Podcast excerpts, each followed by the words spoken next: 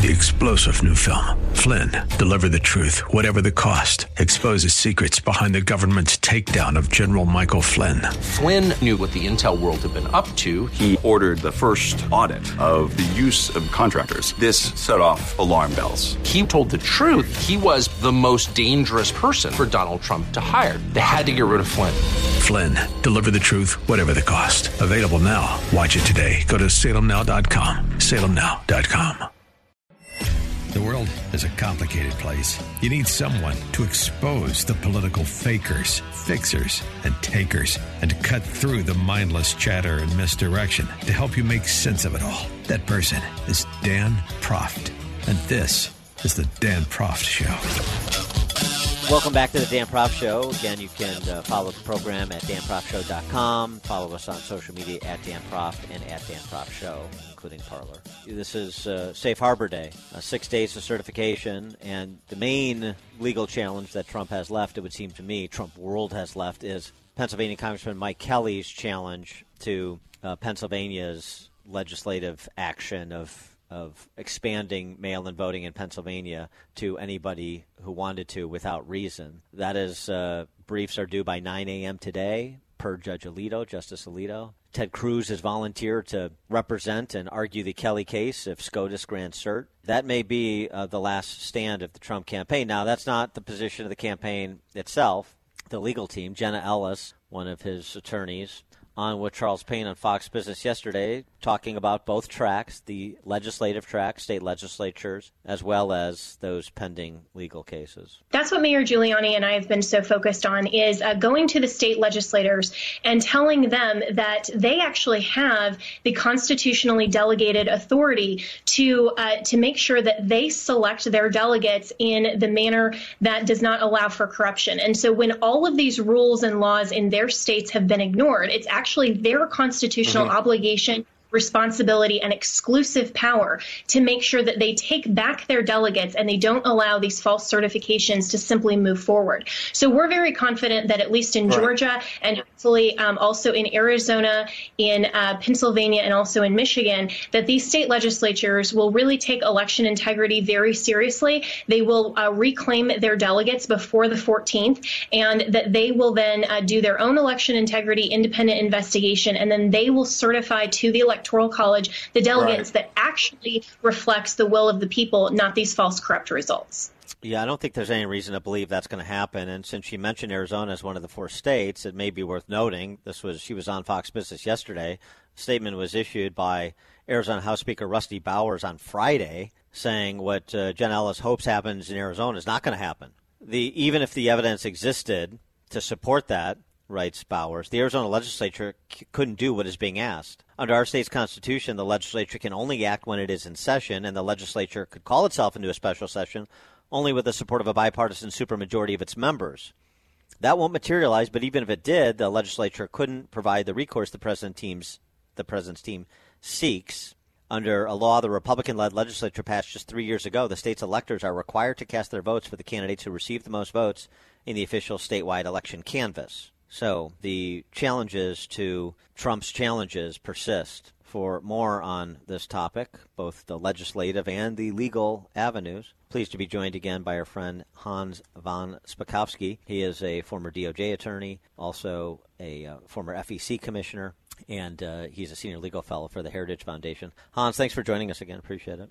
Sure, I appreciate you having me on. Give us, uh, you heard sort of my thumbnail sketch of where the election challenges stand for the Trump campaign. Give us your impression and what you think the chances are of uh, anything other than this election being certified for Biden on the 14th you know, they haven't had much success in the courts. They haven't been able to get judges to rule on their side. Uh, one of the few exceptions is in, in Michigan, they got an order to be able to audit some of the uh, voting machines there. And in Pennsylvania, which is really the big case. They did get a lower court decision in their favor, which was then quickly overruled by the very partisan state Supreme Court, the same one that extended the deadline for the receipt of absentee ballots, even though they don't really have the power to do that. And of course, that's the case that's before the Supreme Court. But look, you know, they've got a right to pursue these challenges, particularly when you see the testimony in places like uh, Georgia and elsewhere that brought to light all kinds of misconduct and illegal behavior potentially by election officials. But look, it's not just that the campaign would have to win in one state, they would have to win in at least three states, maybe four, depending on which ones they are, to be able to get elect- enough electoral college votes to win. And that seems highly unlikely. So that switches over to the second track they're following, which is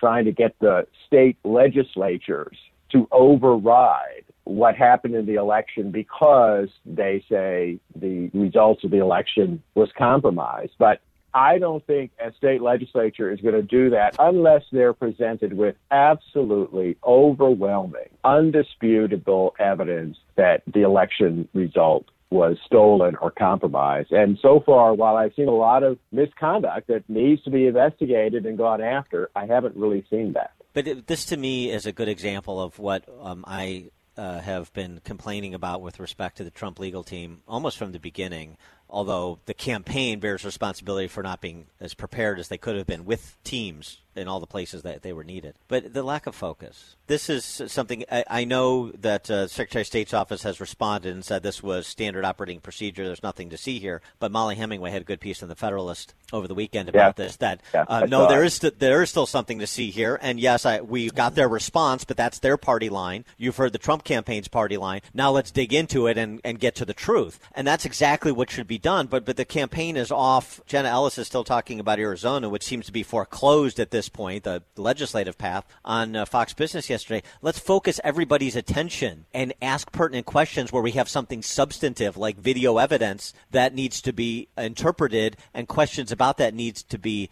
answered. And since you've had the Secretary of State's office in Georgia feel the need to say we reviewed it all, we and and there's nothing wrong here, they've engaged. Now don't let them off the hook. Keep them engaged, and let's try and drive to some sort of answer here. It seems to me we've seen this over and over and over again. Rather than starting from their strongest case right away and building out from there, they did the spaghetti against a wall, and so there's no focus on any one thing, and so all you have is sort of theories crisscrossing one another, and some people pick up on one theory and other people people pick up on another, and you never really get to any tangible answers. It's almost like the Trump legal team as is is as uninterested in getting to tangible answers to substantive questions as are the Democrats. Uh, look, I agree with your assessment of it. I think it's more that they've been overwhelmed by how many different problems they've uncovered. And, you know, sometimes when you're flooded with potential evidence, it's very hard to concentrate and focus on it. And I think that may have been part of the problem. Look, I, don't want to be too critical of Trump's lawyers, but they've been laboring under a real problem, which is, you know, there's been this huge pressure campaign against any and all lawyers all over the country to keep them and prevent the them from the working team. on this. Yeah. yeah. and threatening them with bar actions if they do that. I, I have a, a personal friend in Pennsylvania who had that happen to her. I mean, a member of Congress is actually telling the Pennsylvania bar that she should be investigated for ethical violations simply for representing the Trump campaign in court. That is so outrageous that that's happening, and not be, much is being said about that. That's a good point you raise. That is obscene. But this is, again, something that should have been game planned for. So you had a legal team ready to go and, and a deep bench with all the you know, retired attorneys and so on and so forth who have background in election law like you do, backgrounded as prosecutors and so forth. Because, you know, frankly, uh, even if they were great lawyers, but uh, you know, frankly, you know, Sidney Powell and Jenna Ellis and Rudy Giuliani and a handful of others, it's just not a big enough team to tackle this undertaking. Look, Sidney Powell did a terrific job for General Flynn. In fact, I yes. know her, but she's not an election lawyer. And for this kind of litigation, you need specialists in this area because the election laws are so complicated and hard to understand often, particularly when it comes to contested elections. So if if it's if it's not salvageable, and and again, I'm I'm interested to see what the Supreme Court does in the Pennsylvania case too, because I want these challenges to go forward. There's all kinds of circumstantial evidence that should be explored, and it should be explored even if the election is certified for Biden on the 14th. But as somebody who follows this, you created a database of all these election fraud cases. It's a real thing that they span in the thousands over uh, the last couple of decades. What are a couple of things you would be saying to Republican legislators, since those are the only ones going to be interested at the state level, to say you have got to do this in advance of the 2022 and 2024 elections in your state if you don't want to be the next Georgia or Nevada or Arizona? Uh, I would tell them that the deadline for absentee ballot should be election day. And then you don't have any worries about did it get did the ballot get voted after election day or not. Uh, second, if you don't have a voter ID law in your state, you better put one in, and it should be not only for in-person voting but for absentee balloting. Uh, the other big thing, remember, the, the big thing that's come out of this election is claims that people who no longer live in states like Nevada are still registered and voting there. And the only way to do that, to fix that, is to is for state legislatures to force election officials to clean up voter rolls and start entering into contract agreements with other states to compare their statewide voter registration lists and find people who have uh, moved away but are now registered in more than one state and taking advantage of that to cast more than one ballot. He is Hans von Spakovsky, Senior Legal Fellow for the Heritage Foundation, former FEC Commissioner, and former attorney with the Department of Justice. Hans, thanks as always for joining us. Appreciate it. Sure thing. Thanks for having me.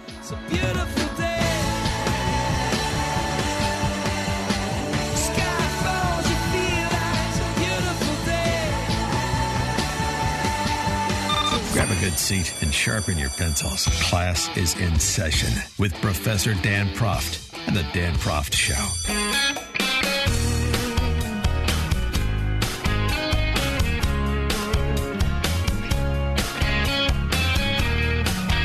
Welcome back to the show. We move from uh, the election challenges, our discussion with Hans von Spakovsky, to challenges to uh, draconian lockdown policies. And uh, base camp for that is Mac's Public House in Staten Island in the news again, quickly becoming the Green Dragon Tavern of 2020 America as I mentioned before. Another arrest of Danny Presti, the co owner of Mac's, This time, a little bit stranger, uh, although being arrested for a criminal trespass on your own property is strange enough, but this time involving an alleged assault of police officers. It seems that uh, there were sheriff's police that showed up to arrest Presti again, ostensibly for, again, quote unquote, trespassing on his own property, keeping the business open. But apparently, according to Presti's attorney, Attorney Lou, Lou uh, Gelormino, but I think Attorney Lou suffices. He's the guy that kind of looks like Butterbean. He Presti was surprised, so the attorney actually released surveillance video where you see Presti run from off camera to his jeep, get in, and two guys are chasing him, and then the two guys, one on the side of his car, the other in front of his car, stop him, but then he continues to sort of slowly plot ahead in his car, including with a sheriff's police officer on his hood. That becomes a bit of a problem, but Attorney Lou says it's not what we think. Two big burly officers came out between a parked car from behind him and yelled, Presti, hey Presti, and started running at him. Okay. He also, the report was that uh, one of the sheriff's deputies uh, had his legs broken by Presti driving the car into him. Attorney Lou says no. The deputies do not have broken legs. That's an outright lie. Well, okay, they either do or they don't, so that'll come out in the wash. We also heard from Presti himself saying he did nothing wrong, and he points to the fact that um, there was uh, no bail he needed to post to be released, despite the fact that he's charged with assaulting police officers, which I admit is a bit curious in normal times. But in New York City or any big city in America these days, gosh, I don't know. Can you do anything and be detained, anything against a police officer and be detained, even if you're a white guy? When the investigation is complete, you're going to find out that I did nothing wrong. Uh, Cuomo, who otherwise uh, suborns uh, protesters, rioters, attacking police, like all these big uh, blue state governors, big blue city mayors. He was, of course, appalled in this instance. What signal are you sending when you glamorize that type of behavior? Yeah, that's right. Run over the police. What? Uh, yeah, I don't know that anybody's glamorizing it. They're disputing, I guess, the context of how this went down. The thing I would say, and I will be consistent here, whereas, of course, the left wouldn't, the left will always be antagonistic towards police, except in an instance like this when they want to be more antagonistic towards the guy that the police are after. But here again, compliance prevents violence. My little refrigerator magnet aphorism when it comes to police. Compliance prevents violence. And so even if they came up from behind him yelling Presti, as Attorney Lou says, and you take off, now police dispute this, by the way, they say they identified themselves. But set that aside for a second. You take off, you get to your car, they come up on your car, one on the side, one in front, and then on the hood, they appear from the video to be in uniform. At a certain point, it sort of takes the guesswork out of it that these are police officers rather than a couple of guys who are looking to rough you up for whatever reason. So, you know, I'm not sure I, I buy that. I'm inclined to give the police the benefit of the doubt here. But of course, the larger issue is about these acts of civil disobedience, like keeping a business open. Not the only one, but perhaps the most celebrated one. There's just one in, in San Francisco just a, a, guy posted pictures of uh, his four year old daughter at a playground. He's a lawyer who's now a stay at home parent, a guy named Daniel Kotzkin. But I just thought this is, you know, sort of everyday acts of civil disobedience. I mean, San Francisco has become a toilet because of London Breed, who's another one of these hypocritical Marxist politicians and has been exposed as a hypocrite, like so many other dumb politicians. Rules for thee, not for me, you know. Outdoor playgrounds are closed in San Francisco, Kotzkin tweeted, but I am teaching my daughter that orders should not be obeyed at all times. This is what we have come to. Taking my four year old to a playground is an act of civil disobedience. And um, what's happening in these sewers, great cities that have become sewers because of the politicians? They're doubling down. Did you see what the LA County DA did? LA County DA George Gascon, who is like San Francisco DA uh, Chesa Boudin, uh, like Philadelphia DA Larry Krasner, like Cook County State's Attorney Kim Foxx, like Baltimore City Attorney, uh, City State's or you know City Prosecuting Attorney Marilyn Mosby, all these Soros-funded non-prosecution prosecutors. LA County DA George Gascon has issued a directive to prosecutors that the following misdemeanors will be declined for prostitution with exemptions. But the disposition is no prosecution. Trespassing. I guess unless you're operating your business in violation of a shutdown order, then you're trespassing on your property. But if somebody else trans- trespasses your property, no problem. You got it? Disturbing the peace, driving without a license, prostitution, resisting arrest.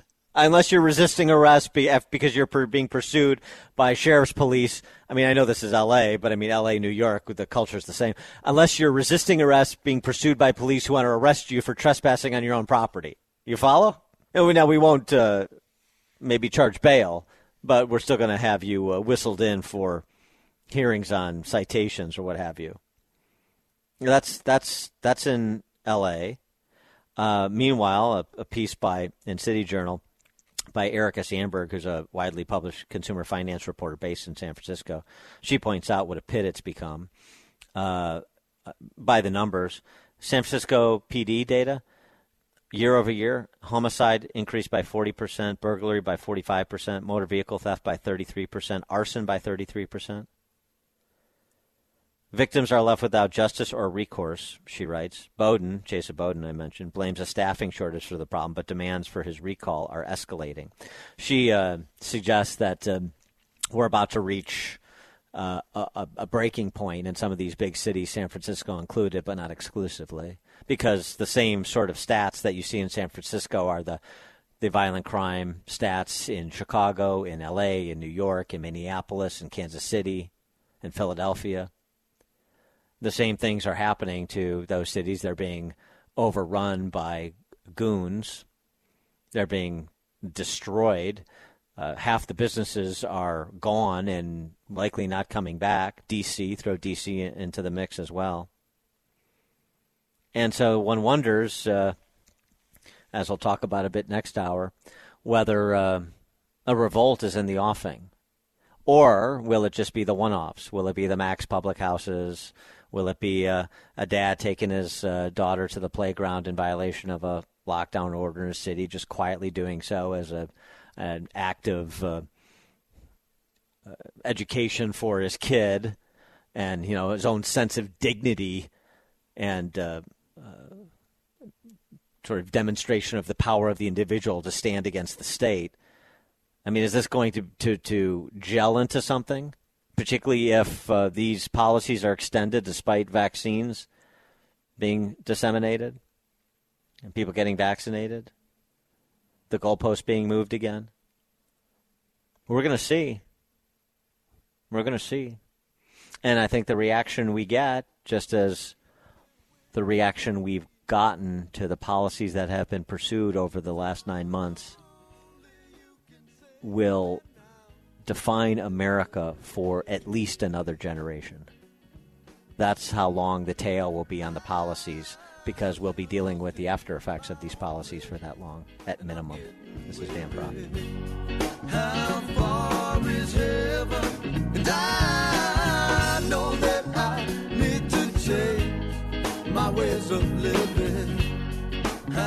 Proft. Exposing political fakers, fixers, and takers. He's Dan Proft, and this is the Dan Proft Show.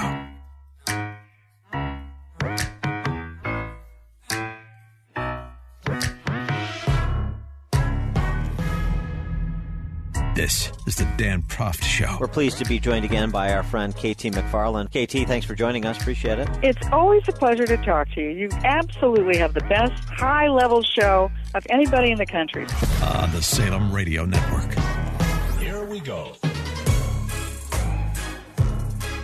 Welcome back to the show. We turn our attention to COVID. Uh, on the occasion of 90 uh, year old uh, Maggie Keenan in Northern Ireland being the first uh, person in the world to get uh, one of the uh, coronavirus vaccines that has come online, at least in the UK, with prospect that uh, the same could happen in the United States by the weekend.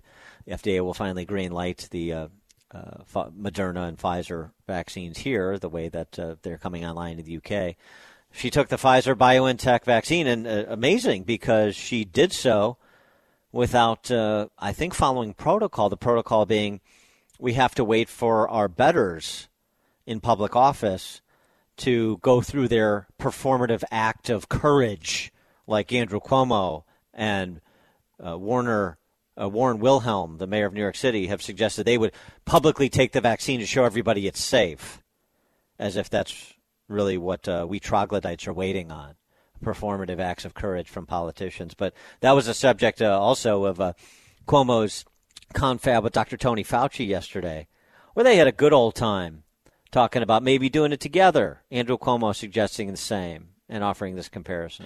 Uh, maybe we enlist you. I'll do it with you. We'll do an ad telling New Yorkers it's safe to take the vaccine to you know put us together. We're like the uh, modern day uh, De Niro and Pacino. You can be which whenever whichever you want. You can be the De Niro or Pacino. Fauci and Cuomo. I'll give you a friend. Who, who do you want to be, De Niro or Pacino?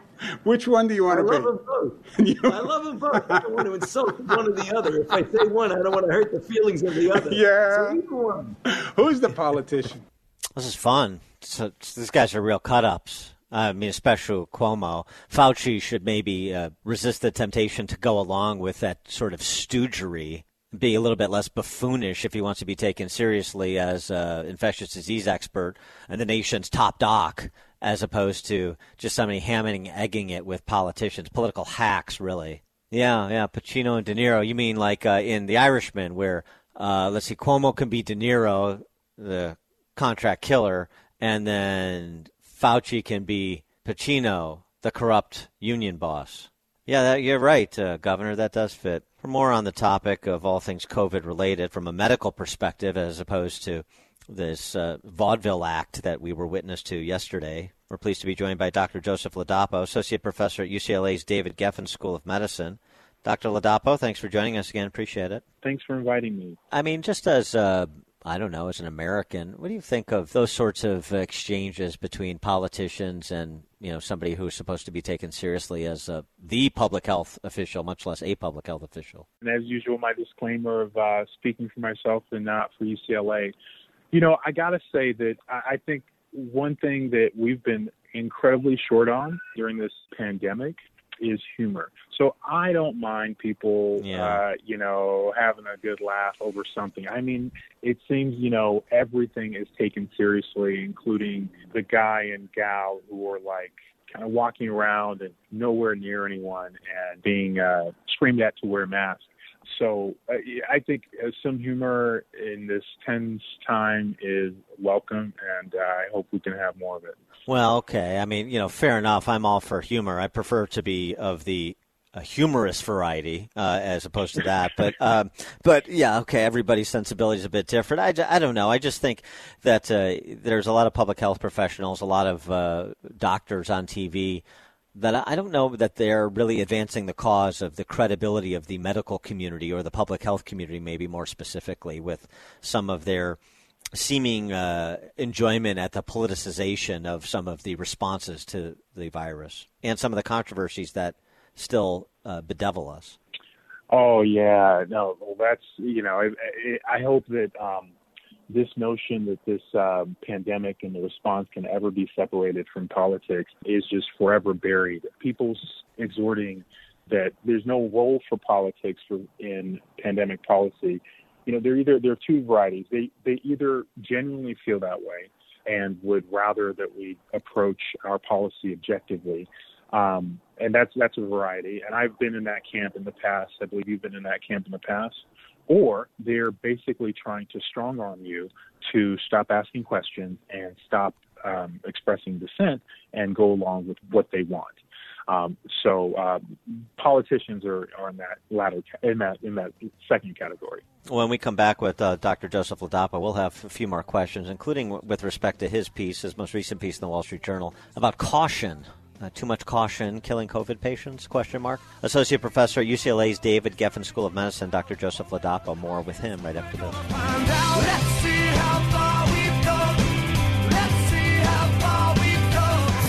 You listen, the more you'll know.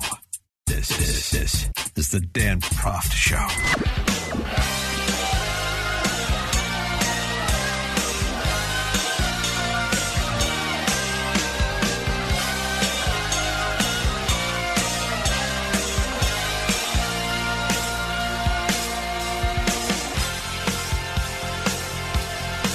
Welcome back to the show. Dr. Elizabeth Rosenthal, she's a former emergency room physician, writing in the New York Times. It's time to scare people about COVID. now is the time to engage in the promotion of fear. Ah, I see. What have we been doing for the last nine months? Apparently not uh, engendering enough fear, according to Dr. Rosenthal. No, she suggests that now is the time for the sort of public advertising campaign, as because we haven't been submitted to enough government propaganda and hashtag campaigns either. Now is the time to do something akin to what was done with the anti-smoking commercials to show the seriously grotesque consequences of being a habitual smoker. Is that uh, a wise use of our time and energy, messaging capacity with respect to educating the public and bringing people along sensibly to uh, combat the virus? To help us answer that question, we're pleased to be rejoined by Dr. Joseph Ladapo, Associate Professor at UCLA's David Geffen School of Medicine. Dr. Ladapo, what do you think about that? A, a, uh, a nationwide anti smoking campaign for COVID, effectively, the scarier the better. Well, I think it is completely emblematic of how so many people have managed to lose their way uh, during this pandemic. There has never been anything good that has come out of campaigns of fear. The best things that have ever happened to humanity have not come out, have not happened because people have been motivated by fear. Because people have been motivated by love, by hope, you know, and that is the way. The way forward is not a way of fear. So really, uh, what those who see more clearly need to do is just completely confront this, you know, at every stage, at every battlefield. It's like so unacceptable. Uh, I wanted to get your reaction to this as well. Speaking of uh, propagating fear, uh, Cornell University, the health department's vaccine requirement FAQ Students who identify as black, indigenous, or as a person of color may have personal concerns about fulfilling the compact requirements based on historical injustice and current events. We recognize that due to longstanding systemic racism and health inequities in this country, individuals from some marginalized communities may have concerns about needing to agree to such requirements, including those who've been mistreated uh, by people in power, sometimes for profit or medical gain. The upshot is that um, there's going to be a uh, flu vaccine requirement at Cornell, and ultimately in the direction of COVID, a vaccine requirement. Uh, uh, but persons of color will be exempt for the reasons stated. Does that make sense to you? I think you should be asking the people who issued that policy, not me. It, it is true. There's no question that you know historically the, the effects of hate and what that has led people to do to other people had profound effects beyond anything that I could imagine, and continues to have an effect today. There's no there's no question about that. There's also you know a bio- biological basis with epigenetics um, that really doesn't you know there's no sort of politics with that. That's literally what people like to call science. I mean that literally is science. It's just what we found. Mm-hmm. But the uh, sort of the actions that are sometimes taken to compensate from it, perhaps born out of uh, goodwill, are frequently senseless. I mean, they're just not sensible, and they even sort of go further to undermine the very thing we should aspire for, which is that is to you know is to is to you know not judge people by their by their appearance. Yes. And you know, and clearly there's judgment there about what people believe or think or should think in that policy that you just raised raised based on their appearance and that's you know that's not the way that's not the way forward. not the way you would do it. Uh, what the um, I wanted to get to, to, your piece in the Wall Street Journal about caution with to, too much caution with respect to therapeutics. I mean, even though we have these vaccines coming online and they're supposed to be highly effective, that doesn't mean uh, they're they're still not go, the need for therapeutics and treatments for COVID. And you're suggesting we're being too cautious with uh, some of the available options. Uh, expound on that. Yeah, thanks for Thanks for asking about that. It's it's fortunately gotten a lot of attention, which I'm incredibly grateful for because I think because the message is really important. I mean, ultimately, it almost certainly is a fact that um, that you know at least uh, at least um, you know at least a few of these medications that have evidence for effectiveness when used at home by patients um, in who have COVID-19 in the prevention of hospitalizations and the prevention of death it's almost certainly a fact that eventually we will have enough data that that these um, that this conclusion will be just will be undeniable, will be accepted as as medical fact, and we'll look back, um, or at least some of us will look back and see that there was evidence of a signal early, and we could have used those medications early, but we didn't. Uh, we didn't even talk. We didn't even give patients the choice. You know, we never discussed the evidence with patients. We instead just told them to go home and wait and hope for the best, which is which is like which is current policy. Like that's that's really that's all that the guidelines so far have to offer. I mean, there is the you know the intravenous um, antibody therapies, but they're essentially unavailable. I mean, there's so there's so little supply, and the logistics of getting someone who is actively infected to receive an IV infusion are you know are are really um, are really extraordinary, you know, because of concerns about infect, you know them infecting other people. So essentially, there's nothing, like nothing right now, that um, that any organizations have given doctors the flexibility to uh, to discuss as a possible treatment with their patients, even though factually there is evidence for some of these treatments, and you know, and it's um, it's it's it's um, it's it's really tragic um, it's kind of again, it just you know another one to put in the uh, COVID nineteen pandemic box of how we have uh, so many physicians um, and so many members of society have uh, lost their ability to be courageous, to to do what they think is right versus what you know what everyone around them or the or public or health officials are saying that they should do. Um, and it, it's it's a tragedy, and and we'll see. But but literally, you know, almost certainly, it will be a fact that there are therapies that are available today that could keep people, prevent people from dying tomorrow, or a week from now, or two weeks from now, or a month from now, that we are not even discussing with our patients and it, it's it's it's it's almost as close to fact as you can be. When we come back with Dr. Joseph Ladapo, UCLA's Geffen School of Medicine, I want to uh, talk about therapeutics that have proven to be effective but are being slow walked. More with Dr. Joseph Ladapo. take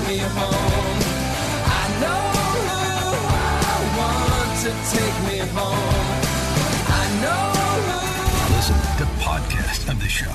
at danproftshow.com.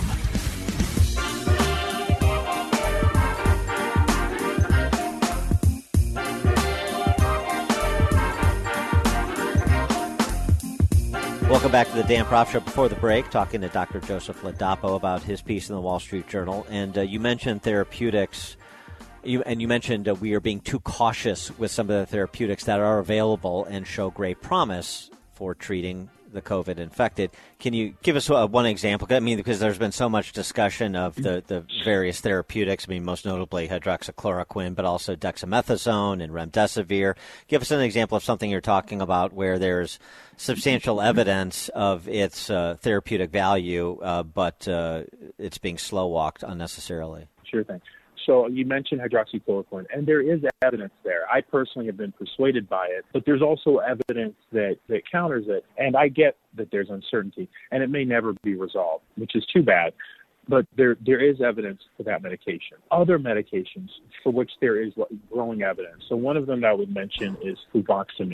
Sounds crazy because it's selective serotonin reuptake inhibitor. In other words, it's an antidepressant. However, it has affinity for a receptor that that the virus needs for, I believe, to enter cells.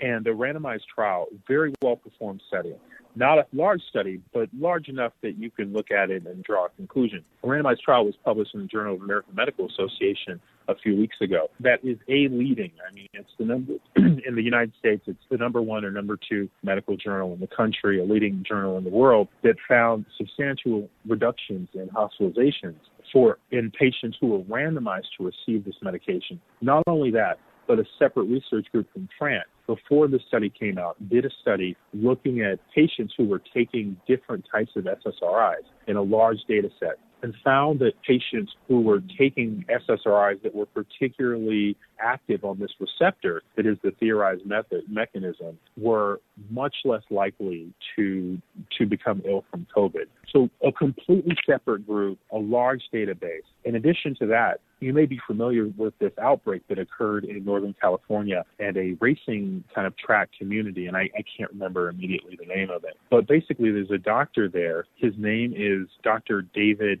Seftel, who was it was a large. It's been a large outbreak. At least 200 patients, uh, at least 200 cases of COVID-19. He's treated over 100 patients. I think somewhere around 150 of these patients who've had COVID-19. And basically, what they found, he found there, every single patient who received fluvoxamine, no hospitalizations. Among the patients who did not receive fluvoxamine, it mirrored the, the randomized controlled trial. So about 10% of them were hospitalized. And um, unfortunately, one of those people died. So there's not a ton of evidence, but there's good evidence. And it's certainly good enough. Like in any other time, you would discuss this with your patient, but so many doctors and health systems won't even discuss this with their patients. And it's and it is okay to call that crazy. It is completely nuts. Hmm. It is absolutely totally crazy to have a potential treatment in front of you, but because you're afraid of stepping out of the you know stepping out of line and being called out, uh, you know, by news or, or whatever, that you, you don't discuss it. It is nuts, completely crazy. He is Dr. Joseph Ladapo, Associate Professor at UCLA's David Geffen School of Medicine. Dr. Ladapo, thanks as always for being with us. Appreciate your insight. Oh, my, my pleasure. Thank you.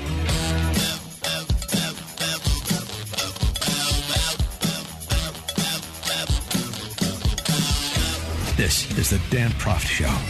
The world is a complicated place. You need someone to expose the political fakers, fixers, and takers, and to cut through the mindless chatter and misdirection to help you make sense of it all. That person is Dan Proft. And this is the Dan Proft Show. Welcome back to the Dan Proft Show. Follow us, uh, danproftshow.com for podcasts. You can also get the podcast on Spotify and iTunes, on social media at Dan, including Parler, by the way, at Dan Proft and at Dan Proft Show. And uh, this occurred end of last week, but since I was uh, off Monday, and thank you to Scott the Cow Guy Shilady for sitting in for me, didn't get a chance to comment on it, but I will not pass up an opportunity to uh, highlight whatever the Godfather has to say. Of course, I'm talking about the Tea Party Godfather, Rick Santelli, CNBC reporter and commentator. In 2009, uh, Rick, this is February of 2009, Rick Santelli was, uh, you know, fired the shot heard round the world, so to speak, and launched the Tea Party movement. He really did. You remember this from the Chicago Board of Trade floor? This is America. How many of you people want to pay for your neighbor's mortgage that has an extra bathroom and can't pay their bills? Raise their hand. How about we all? Uh, President Obama, are you listening? How about we all stop paying our mortgage? It's a moral hazard. this is like mob rule here. I'm getting scared. I'm glad I'm. I'm glad I'm. Don't get scared, Get some Joe. bricks and They're bats. already scaring you. You know, Cuba used to have mansions and, and a relatively decent economy. They moved from the individual to the collective. Now they're driving 54 Chevys. Maybe the last great car to come out of Detroit.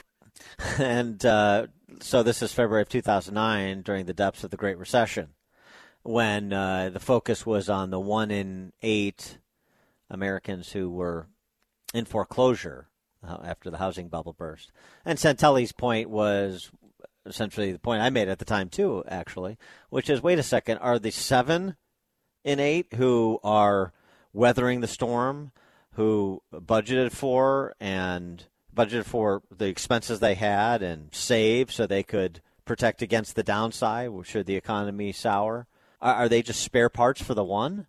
And that's the question he was asking, and the basis for this pronouncement. We're thinking of having a Chicago Tea Party in July. All you capitalists that want to show up to Lake Michigan, I'm going to start organizing. What are you jumping in? What are you jumping in this time? And uh, that Tea Party did actually happen, and it was in April. We didn't wait till July. I remember because I was there, April of 2009, in uh, Freedom Plaza. I guess ironically named, considering it's in Chicago, right next to what used to be the Tribune Tower, at least what used to be where the Tribune was headquartered. The tower's still there. The Tribune employees are not. They had to downsize because you know people stopped reading left-wing propaganda, uh, propagandizing uh, dailies in big cities, particularly as those big cities empty out, which of course is what's happening during lockdown policies, more pronounced than ever. And so, if he could spark a revolt in 2009 in advance of the 2010 election, can he spark a revolt in 2020 advance in advance of, say, the 2022 election? Uh, here is Rick Santelli on these lockdown policies and providing a substantive example of the capriciousness of the policies. I, I, he doesn't get it.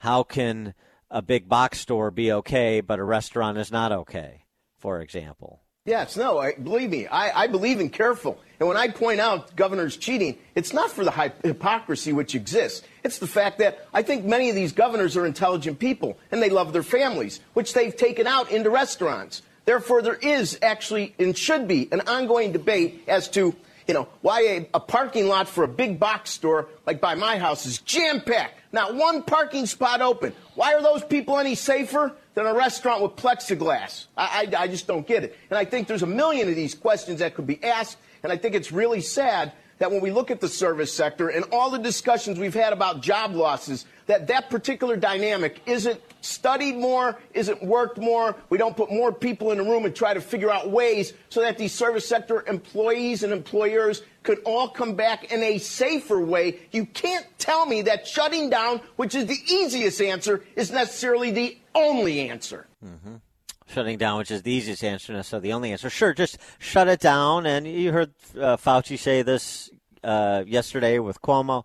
You know that you need to subsidize. You shut them down and you subsidize them.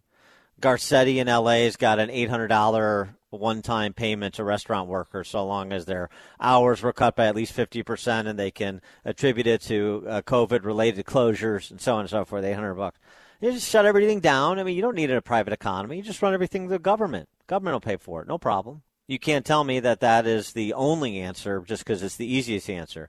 Well, that's what Rick Santelli said and uh, he was met with the insufferable prig Andrew Ross Sorkin back on the desk in New York, who uh, sought to tell Rick Santelli just exactly that. Actually, Rick, I just I, just as a, as a as a public health and public service announcement uh, for the audience. The difference wait, between wait, a big all, box retailer. Who is this? Hold on. The difference between it's Andrew. else? The difference the difference between a big box retailer. Of course, it's Andrew Russell. Hold on. The difference between a big box retailer and a restaurant, or frankly, even a, a church, are so different. It's unbelievable. Going into a big box I retailer, disagree. you're wearing. I disagree. You're wearing a mask. You can have your thoughts and I You're can have required mine. to wear a mask. I disagree. It's science. I'm sorry. It's science. If it's you're wearing a mask, science. it's a different story. 500 people at a Lowe's aren't any safer than 150 people in a restaurant that holds 600. I don't believe it. Sorry. Don't believe Okay. it. And I You- live in an area where there's a lot of restaurants that have fought back and they don't have any problems. And they're open. Okay, you don't have to believe it, but let me just say this: you're doing a I disservice to the won't. viewer because the viewers need to you understand it. You are doing a disservice we are to the viewer. You are. You are. I, I, I'm sorry. I'm sorry. If, if, if I, I I would like to keep our viewers as healthy as humanly possible. The idea of packing people into restaurants. I think our viewers are smart enough to make a, part of those decisions on their own. different I don't things. think that I'm much smarter different than all the viewers like some people do. Yeah, well, not to mention any sanctimonious d-bag in particular, Andrew Ross Sorkin. Uh, Steve Liesman, uh, back on the desk, tried to get into the act too, with about the same quality of argument that Andrew Ross Sorkin made, which is what? Basically, come on, man, is the argument. It's science. The difference between a big box store and a restaurant is unbelievable. What does that mean? What do you mean it's unbelievable? It's believable. Explain it. If it's so stark, it's so obvious. What's the difference in the two scenarios, the two examples that Santelli uh, provided, such that uh, it makes sense to allow one to open and the other one, and and and not the other? And here's uh, Liesman, uh, Liesman doing the same thing. How's that working out for you, Rick? How's it all working out for you? I mean, look at the numbers, Rick. It's working out fine. I, I, It's working I, I out think, fine, I think the numbers, Rick, fine. belie. Rick, Rick, the numbers show that I the idea understand of let it's it a rip has not horrible all thing, that well. and people are getting sick and dying. It's I not worked all that understand well, it. Rick. I just think I- I the don't way think- we deal with if we it spent isn't the rest of necessarily the show optimal. talking It's not working out that well. Uh, what are you talking about, Steve? And uh, look at the numbers, please, Steve. The floor is yours. What numbers? Lay out the numbers for me. Provide all the context. Break it down for me, Steve. Mean, you hear the two arguments from these guys, Andrew Ross Sorkin, the Steve Liesman guy. It's science. That's the full extent of his contention. Look at the numbers. I'm looking at the numbers. What what should I take away from the numbers? It's not working. What's not working? Is Rick Santelli's policy? Is his policy suggestion? And it, by the way, it's a suggestion that we continue this conversation that you have to look at things and constantly re-examine them from different angles. It can't just be this one size fits all lockdown whack-a-mole because that's what's not working. But whose policies are being pursued? Rick Santelli's? He's complaining about the arbitrariness. Meanwhile, his uh, detractors there on CNBC are just repeating whatever the lockdown and bust politicians say. Whatever they say, it goes. So it's lockdown. Okay, they the, the left politician said lockdown, so that's what's smart. That's science. Look at the numbers. They say we can phase in a reopening. Okay, the left politicians say we can phase in a reopening, so that's science. Look at the numbers. Oh, they say lockdown again. Okay, it's lockdown again. Why? Because the politician said lockdown, so that's science, and that's where the numbers are. Look at the numbers, Rick. You look at the numbers, Steve. Your politicians, the politicians to which to, to whom you clearly ally, and their policies have us in the same position in December that we were in in April. Is that enough of a probationary period for your approach, Steve? The only difference between then and now is the few experts actually in this space, the few problem solvers actually in this space. I'm not talking about politicians, and I'm certainly not talking about guys with a BA in communications like Andrew Ross Sorkin the good doctor, the medical professionals actually treating patients, the drug companies with uh, charges of researchers developing, uh, well, therapeutics as well as obviously vaccines. They're the ones who've made the game change by improving the uh, mortality rate, by meaning declining, you know, reducing the mortality rate over the last nine months while the politicians have been had us on this merry-go-round of lockdown open, lockdown open. And then the big government press corps, as exemplified by Sorkin and Liesman, just rinse and repeat whatever some politician says without regard to any science or data, because all they have to do is repeat the words science and data. I hope the Godfather, his uh, rant against Sorkin and Liesman, I hope it uh, produces the same result in 2020 it did in 2009. I'll tell you that. This is Dan Fry.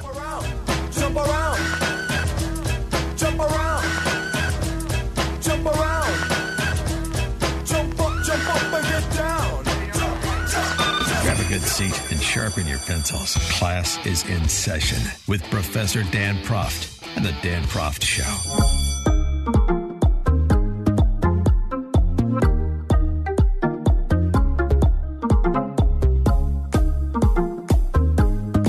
Welcome back to the Dan Proft Show. Over the weekend, the Chicago Teachers Union tweeted out that uh, reopening schools is rooted in racism and bigotry and misogyny. They're protesting the reopening of Chicago public schools. Let me just uh, put this question to people. Would you choose, I'm talking about parents of CTU students, would you choose to send your child to a CTU school? And I mean CTU, not CPS, because it's the Chicago Teachers Union Right. school system, not the Chicago public school system. Would you choose to send your kid to a CTU school if expense and choice was not, not an option, was no obstacle? If you had unlimited funds and unlimited choices, would you send your kid to a Chicago Teachers Union school? Because if you answer yes to that question, then you are answering yes to child abuse, as far as I'm concerned. The Chicago Teachers Union business is educating children in the same way that Cosa Nostra's was the importing and exporting of olive oil. That is a front for what they actually do when they say it's for the children, as you're seeing play out in real time with their protesting reopening the schools despite the scientific consensus that kids should be in school. What should be, rather than trying, I mean, and this is again, you should be rallying for the, cl- the schools to stay closed, not for the schools to open in Chicago. You should be rallying for them to stay closed and say, liquidate the $8 billion budget and distribute it in the form of opportunity scholarships to every CPS family whose kid qualifies for a free or reduced school lunch. That's 90% of CPS students. Start there. And then work backward if you have excess cash to get the rest. And if uh, there are schools that parents would choose to resend their kids to that are public schools in Chicago, then God bless them, they can open their doors because they can survive based on whatever their model is because parents are choosing to do so. The rest, the, uh, the point here is a thousand flowers bloom so 350,000 kids can blossom because I thought that was the point of these systems. In Montgomery County, Maryland, our friend Jim Bovard writing about this at American Institute for Economic Research, where he lives, Montgomery County, Maryland. December 3rd, County Board of Education meeting. The, the County Board of Education reporting this 500% increase in the number of black junior high school students failing math, 600% increase in Hispanic students failing. The percentage of black elementary school students fa- failing English increased more than 350%. The percentage of Hispanic students failing increased more than 500%. But uh, these teachers' unions, these shutdown artists, they're all about opportunity for people of color and children of color. Is that right? As Bovard writes, shutting down public schools has done more harm to black students than anything since the end of local school segregation in 1961. And uh, based on the numbers, it's hard to argue with them. And this was with respect to government school systems that weren't exactly knocking it out of the park beforehand. For more on this, we're pleased to be joined by our friend Ian Rowe, who knows something about K through 12 education. He ran successful charter schools in tough neighborhoods in New York City, public prep schools. He is a, uh resident fellow at the American Enterprise Institute, visiting senior fellow at uh, 1776 Unites, and he's got a piece in the USA Today about this topic. Ian, thanks for joining us again. Appreciate it. Thank you very much for having me. It's kind of crazy what's going on in Chicago, like Uh, and- in much of the country. Yeah, it is kind of crazy, and and so there's a, a remedy that the left has come up with for the uh, the the uh, affliction that they've unleashed, and that's uh, perhaps best exemplified in the San Diego School District, which we've spoken about and you wrote about. Well, that's no problem if uh, we see these huge spikes in black and Latino students failing. Then we just have to equalize that, and we have to try and get as many white kids to fail to as to, to as uh, black and Latino kids to level it out. Yeah, it's it, it's amazing. I mean, in San Diego Unified, they identified that 20% of black kids were receiving a D or an F grade, and uh, they recognized that 7% of white kids were failing with the same grades. But what's interesting about that, that means that 80% of black kids were passing. So, what were the ingredients? Was it that they were, they were studying harder? Were they getting their homework in on time?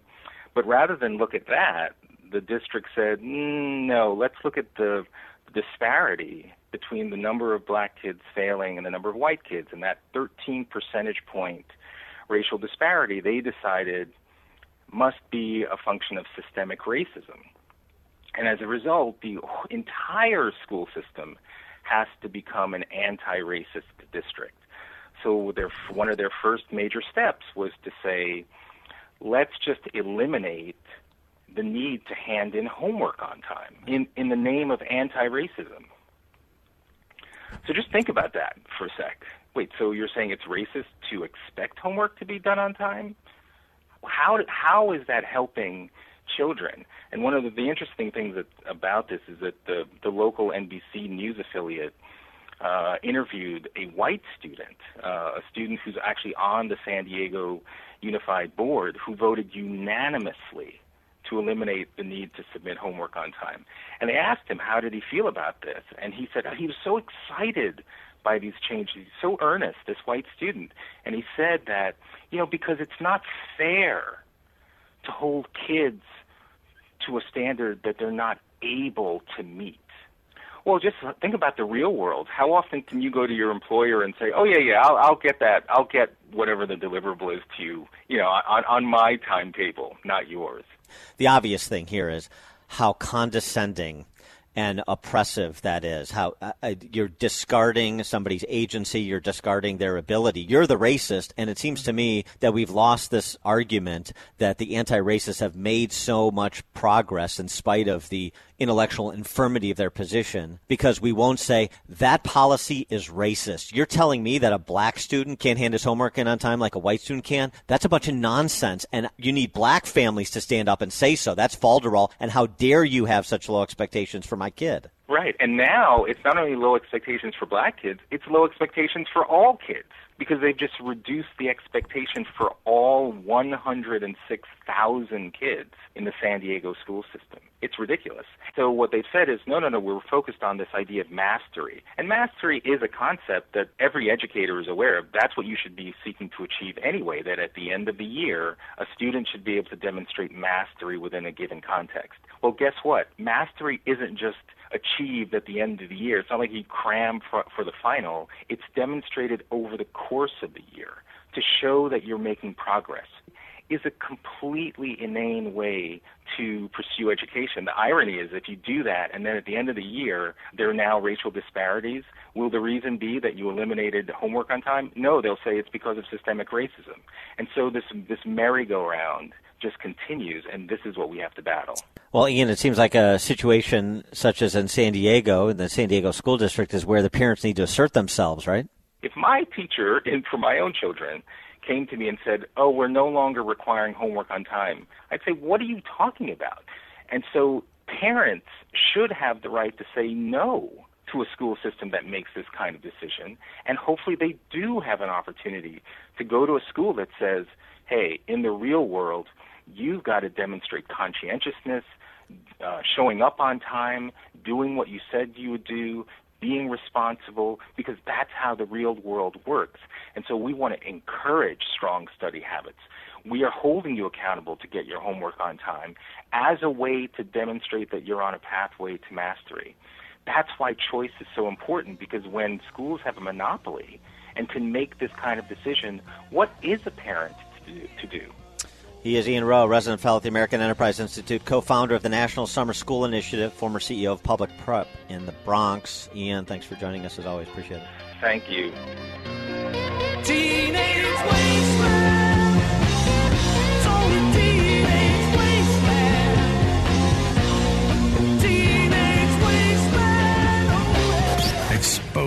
Political fakers, fixers, and takers. He's Dan Proft, and this is the Dan Proft Show.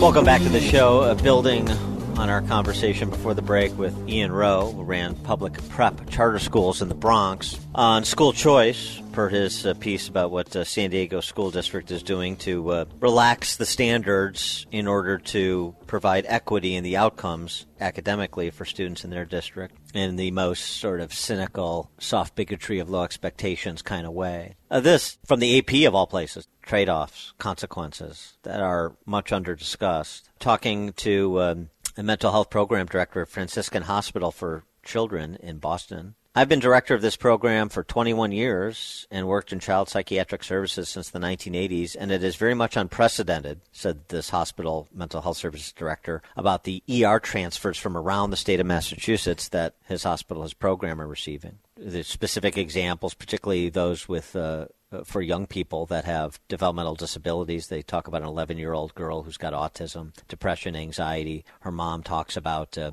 how much her condition has worsened because of isolation. She's never met the teacher, she's never met the kids. She felt more isolated, more and more like things aren't getting better. Without the distraction of getting up, going to school or to camp, sitting at home with her own thoughts all day with a computer has allowed that to worsen. The reference by the Associated Press Studies and surveys in Asia, Australia, the U.S., Canada, China, Europe all show worsening mental health in children and teens since the beginning of the pandemic. World Health Organization survey of 130 countries published in October, more than 60% reported disruptions to mental health services for vulnerable people, including children and teens, because of being cut off from the first world. So many of those countries, which is exactly what the WHO envoy for COVID said about lockdown policies for food supply chains so that millions of more people around the world wouldn't be brought to the brink of starvation because of broken supply chains, the result of shutdowns in the first world. Other reviews find that uh, between 23 and 60 percent of U.S. kids who need inpatient mental health care have to wait in ERs to receive it.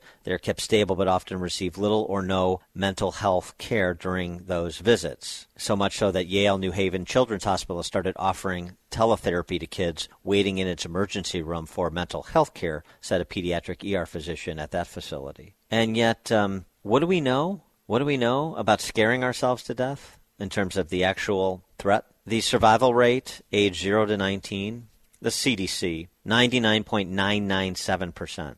Age 20 to 49, the survival rate, 99.98%. Age 50 to 69, survival rate, 99.5%. Age 70 plus, 94.6%. So is the response, particularly its impact on young people and children specifically, commensurate with the threat? Is that responsible? For more on this, we're pleased to be joined again by our friend, Reverend Robert Sirico, the president and co founder of the Acton Institute. Father Sirico, thanks for joining us. Appreciate it. Good to be with you. Thank you for Before, having me. Yeah, and I want to get to your perspectives on K through 12 education specifically, but just pulling out for a second and thinking about the choices we're making in the context of the threat we're facing and the consequences they're having. You know, the Acton Institute is connecting good intentions to sound economics which is basically the same thing as saying sound logic. Are our good intentions here connected to sound logic? Well, obviously not. you know, let me just say this complexity is the friend of bureaucracy.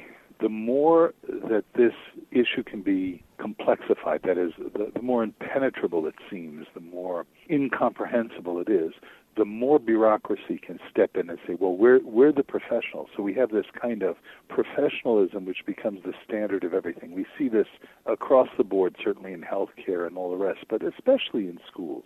The whole notion of credentialing and giving us your kids when the simple answer is who knows the child best? It's the parents. We entrust the, the parents to be the primary providers of clothing and shoes and health care and uh, nutrition for children. But when it comes to education, then we need to have the professionals step in and tell us what to do. And we're now beginning to see consequences of this kind of political educational apparatus that imposes this, this standard of professionalism. You know what what we need to do is not lower standards for children but lower the regulations on parents in terms of educating their children. You know, by the way, in addition to running a think tank, the Acton Institute, I'm the pastor of a parish with a school that over the last eight years has grown 300%. We had 80, uh, 68 students when we began. We have about 300 now. And, and, and uh, Father, let me hold you there, and I want yeah. to, to get a full, uh, a, a, full perspective on the experience of, of your school and sort of you know, model of success. That's what we try and do on this show. Present models of success that can be replicated and scaled. And that's what we want to do with you. More with Father Robert Sirico, president and co-founder of the Acton Institute.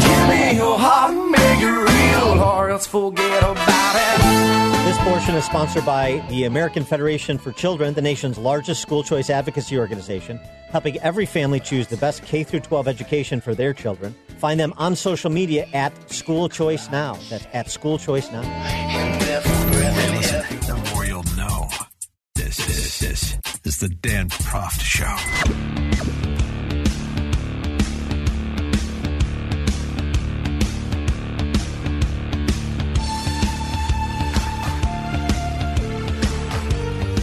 Welcome back to the program. We're speaking with Father Robert Sirico. He's the president and co-founder of the Acton Institute. And before the break, he was uh, mentioning that he's also uh, uh, oversees a parish and a parish school. And you were talking about the growth of that school. Um, you know, give people some perspective in terms of how the school you oversee operates and, and what's been happening over the last several years, and, and perhaps even more, more more notably over the last several months. Our curriculum. I'm sorry for going on like that before. No, the please. The problem you have when you have a preacher on. um, the, the the thing is, our our school was like many other schools. It was moribund, including Catholic, including private schools. And when I came, we introduced a um, a more traditional approach to education, a classical curriculum. We drew initially uh, largely from parents who were homeschooling their kids. Um, many homeschooling parents do it because they don't trust the educational systems that they have available to them. And this has really been an advantage for us because uh, we want the parents to be the primary educators of their kids. We want them involved in the whole process of education and formation more broadly, not just dropping data points into kids' heads, but forming them as citizens and, in our case, as Catholics and uh, it has really gone marvelously because we've grown almost 300% uh, in the eight years. Uh, we've graduated now two high school classes. We didn't even have a high school when we began, and um, all kinds of awards that they've won for Latin and classical curriculum and everything. And the reason for it is we've simplified it and I said to the parents, you are the educators. We're here to help facilitate that education and they've done it. We've got both full-time students, and uh, our lower grades are all meeting uh, in-person education. And then, because of the mandate of our governor, we can't have the high school kids in, so they're doing. You're stuff. in Michigan, for those who don't know. Right. I'm sorry. Um, but you know, we keep them involved too. In fact, I just found out. I didn't even know this happened. Uh, yesterday was the feast.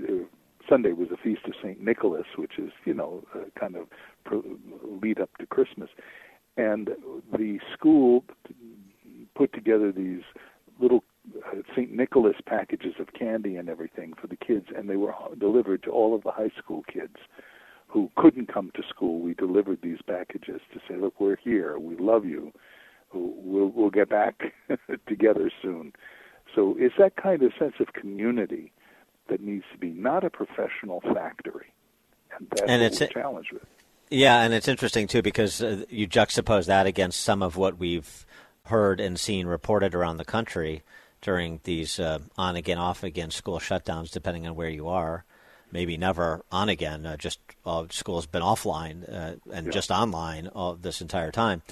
Uh, but the the idea, hey, we don't want parents, uh, pe- you know, snooping in on our Zoom class sessions. You got to, you know, the teachers teach talking about that and stuff. And it's not just it's not it's not just the immediate reaction is what do you have to hide, but it's it's even bigger than that. Isn't it? It's not just about what you have to hide. It's what I think about the parent. Yeah, right. You're in the way. You're in the way. Yes. I mean, that is so inconceivable in my context, in our, our cultural context of our school.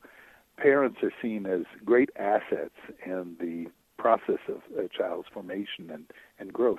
The other thing that happened right right at the beginning of this whole thing, we had uh, Secretary DeVos who visited our school right at the beginning of the school year because she wanted to be at a school that was actually functioning. And uh, some public school teacher said, "Well, why don't you come and visit public school?" She said, "Well, you're not open. I can't come visit you." because the teachers' unions were afraid for the teachers, not for the kids, for the teachers. And our teachers said we would die in order to be able to teach our kids if if we had to take that. And this is the sense of a vocation. And that's what we need to reestablish. And I think one of the great obstacles, in addition to the regulations, are the unions. And of course, the unions have been the source of the complexity of the regulatory uh, bureaucracy. Um, the other thing it, it seems is that um, the teachers' unions have go through this rigmarole. Uh, we're seeing this play out in Chicago right now. It's played out in New York for the better part of the last six, seven months. Same thing with L.A. Is uh, no, no, no. We want to come back, but uh, you have to. There's these ground rules. Um, there are certain conditions you have to meet to make it safe, and so on and so forth. And the, it's it's disingenuous in my from my point of view, but it's effective because they essentially say, well, if you oppose making our working environment safe, then you're then you're opposing safety. I mean, you, you don't want your kid's teacher to be safe. It's that sort of sentimentalism that is replete in our culture, really denigrating our culture. It's it's just sort of a, a soft form of barbarism. Speaking of soft forms of bigotry earlier, it's a soft form of barbarism, but it's effective. It's it's it's not just sentimentalism though that prompts that. I think it is a very cold-hearted political maneuver to sit down and say, here are the talking points that uh, we need to make because we've done these various surveys, and this is what will play best. Uh, as though parents don't want a safe environment for their kids. Right. Or their kids' teachers. Or their kids' teachers. Of course, who's going to teach the kids? right, right. Right, eh, but but I mean, so it, seems to me, and we started this conversation with Ian Rowe uh, a little bit earlier in the hour, but I'll put it to you too. I mean, to me, the message is, and parents have so many parents have this wrong. I mean, I understand if you don't have the resources that provide choice, but but generally speaking, the play right now should be to say, I'm not trying to break my kids back into some of these school systems. This is the opportunity to break them out. And uh, maybe that means resources need to shift in terms of how they flow from central institutions to me, the parent, and the family. But that's what we should be advocating for now in this time, now that these school systems and these teachers' unions that run them have exposed themselves for, for who they are and what their real agenda is. And, and it comes at good timing because the Supreme Court uh, in the last session ruled exactly on that in three cases that reinforce the notion of, of school choice. Uh, of course, the opposition has always been church and state, but it's really the parents just having access to the money uh, and to the education of their kids, which is being spent on the public school system. And a fraction of that, I mean, our, our kids, I think our parents pay maybe 3000 maybe a little bit more than 3000 a year to have their kids come to a private school, Catholic school. Uh, but in uh, across the town at the public school, it's eight or ten thousand dollars a year. Right. And no, right, right, no, right. Yeah, I mean that. And, good on their tests. yes, right, right. He is Father Robert Sirico, president, and co-founder of the Acton Institute. Father Sirico, uh, always enjoy it. Thanks for uh, joining us again. Appreciate Thanks for having me.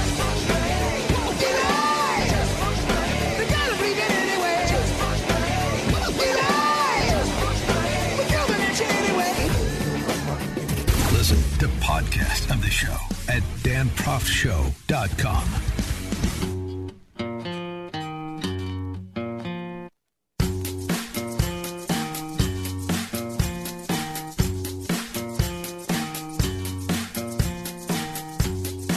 Welcome back to the show. And last hour we talked about Mac's Public House, the uh, autonomous zone that was uh, shut down in New York City in Staten Island. Well, uh, the uh, city that gave rise to that autonomous zone has shut down its mayor, effectively, turns out.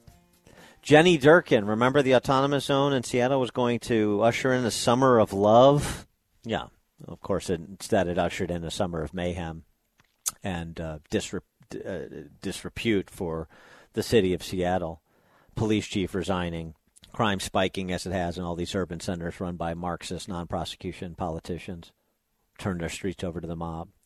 Well, Jenny Durkan, who going into the summer was all set to run for reelection in 2021, you can be sure of that. All you have to do is read the accounts from Seattle media to confirm what I'm saying is true. Well, she made a bit of a surprise announcement I could spend the next year campaigning to keep this job or focus all my energy on doing the job. There was only one right choice for our city doing the job. I've decided not to run for reelection because Oh. Seattle, we still have some tough months ahead. Yeah. Yeah. She just wants to focus on doing the job for these tough months ahead rather than running for reelection. Sure. Right. Uh, that and if you believe that, then you believe the summer of love rap, love rap from her as well.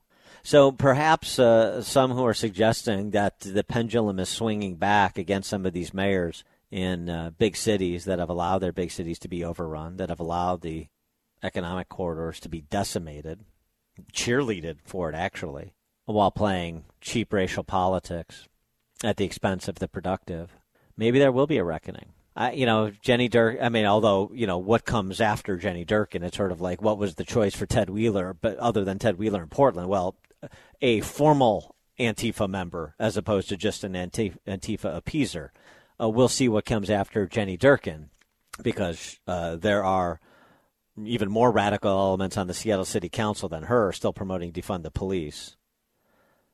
And so it's the same in all these cities. It's always sort of yes, uh, they may have lost, they may have tired of the incumbent Marxist, but are you going to get somebody more or less radical?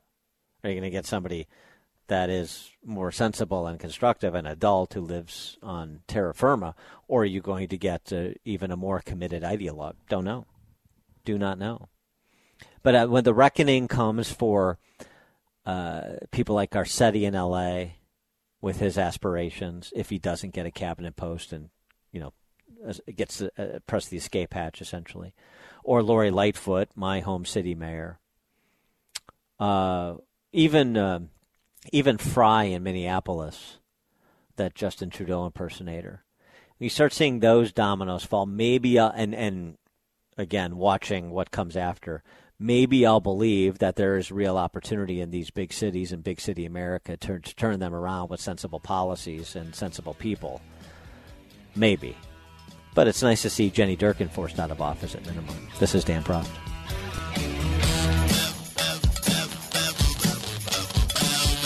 This is the Dan Proft Show. The world is a complicated place. You need someone to expose the political fakers, fixers, and takers, and to cut through the mindless chatter and misdirection to help you make sense of it all. That person is Dan Proft. And this is the Dan Proft Show. Welcome back to the show. And uh, President Trump in Georgia over the weekend, Saturday night, rallying the faithful, and they turned out in mass that uh, Trump support is not going anywhere to uh, extrapolate from the crowd size, that's for sure. He had uh, very specific appeals. I mean, yes, he talked a lot uh, in his remarks about uh, the fraud and malfeasance with respect to the administration of the election in so many states, the states that are in controversy. But he also spent a good deal of time, in, in no uncertain terms, promoting the two Republican senators who are facing January 5th runoff elections and suggesting, contrary to the advice and counsel of some, no, no, get out and vote on January 5th. He was unequivocal in support for the two Republican senators and for the need for sort of the massive turnout that he enjoyed in Georgia and elsewhere, frankly. The answer to the Democrat fraud is not to stay at home. That's what Nancy Pelosi and Schumer, that's what they want you to do. Stay at home. Just stay at home. If you want to do something to them, I don't want to use the word revenge, but it is a certain revenge. To the Democrats, you show up and vote in record numbers. That's what you have to do. You got to get out and vote. Let them steal Georgia again. You'll never be able to look yourself in the mirror. We have to hold the line. So don't listen to my friends. Just go out. Just go out. And you know what they're saying? They're saying, we want you to fix the system. We're going to fix the system. But the system will be fixed when these people get in. They'll get in and we'll fix the system. Memo to Lin Wood and Sidney Powell. For more on this and a few other topics, there are many to cover. We're pleased to be joined again by Conrad Black, publisher, financier, member of the British House of Lords, author of the book Donald J. Trump, a president like no other. Conrad Black, thanks for joining us again. Appreciate it. Thanks for inviting me. Do you think uh, Trump struck the right notes, uh, the right balance on Saturday night in Georgia? Yeah, I think so. I mean, look, it's not for me to tell the president how to speak to a partisan crowd, but I think those who are asking him not to refer to his views of what went on in his own election are being unjust and unrealistic. I mean, obviously, there is a real question mark over some aspects of this election, and he, if there has been skullduggery, is the victim of it. And, and and in any case, he is uh, he is the president. He is the Republican nominee for president, and he has a perfect right to give his views on the election. But he, I thought he more than balanced it by saying that those of his his friends who have uh, disputed the outcome on the presidential side in Georgia uh, should should punish the state by, in effect, acclaiming these two radical Democrats. Uh, I don't mean radically Democratic. I mean the radically left Democrats. uh, you know, Ossoff and uh, the Reverend Warnock. uh, Yeah, Warnock. yeah, yeah, Warnock. Uh, I, I mean, that's nonsense. I mean, the, the I mean, it's an absolutely absurd response, and I have great liking and respect for Sidney Powell, but she shouldn't be saying that. I mean, the answer to complaints about how the Secretary of State and the governor have handled the presidential election in Georgia is is not to inflict upon Georgia the acclamation of, of radical left-wing Democrats. It's just a complete non sequitur, and I thought that actually the pre- I watched almost all of his speech, and I thought the president balanced it well. Yeah, and it's it's really interesting too. Just staying on the Senate runoff for a second, because I think this is just illustrative of how the left works, and there's not uh, there's not enough of an appreciation for it. So David Perdue is being excoriated for, you know, uh, fraudulently. There's no basis for it as somehow profiteering off of insider knowledge with respect to uh, COVID, vac- uh, co- with lockdowns and COVID vaccine developments and so forth. It complete, he was cleared by Senate ethics investigation. Uh, there was a good Bloomberg piece that basically says, look, if you look at his trades, there is just no. If you if you actually look at the numbers, there's just no basis for it. There's this is nothing out of the ordinary that somebody as sophisticated as he is would be doing, and there's nothing uh, obviously conflictual about his activity in the market. And by the way, this is a guy who was like an executive at Reebok. He was the CEO of Dollar General. He has a real business career. By contrast, his opponent, Jon Ossoff, has sort of no virtually no business career. His little film company that's he, uh, uh, that he's a part of has sort of conflicting valuations in his economic disclosure forms, and he's done business with. Um, uh, countries in countries and with the governments of those countries that are hostile to the United States, including China. And so, you know, the successful businessman is the evil guy who's profiteering, and this this this other guy. Uh, is the sort of the heroic David against the you know the big moneyed interests in in Georgia, even as he comes from a wealthy family. In addition to his phony baloney uh, business career, it was it's almost Beto O'Rourke, but even Beto O'Rourke had a more uh, substantial business career than did Jon Ossoff.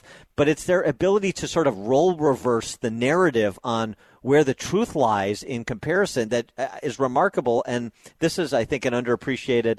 Uh, another underappreciated example of it. Yeah, I, I couldn't agree more. I, I find Ossoff absolutely the most irritating type of candidate.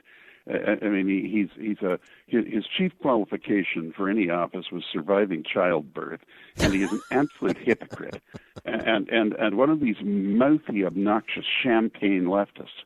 And and uh, unfortunately, we can't all have such good fortune and good judgment in choosing our parents in economic terms. And and uh, from that, as as you say, it's just mudslinging.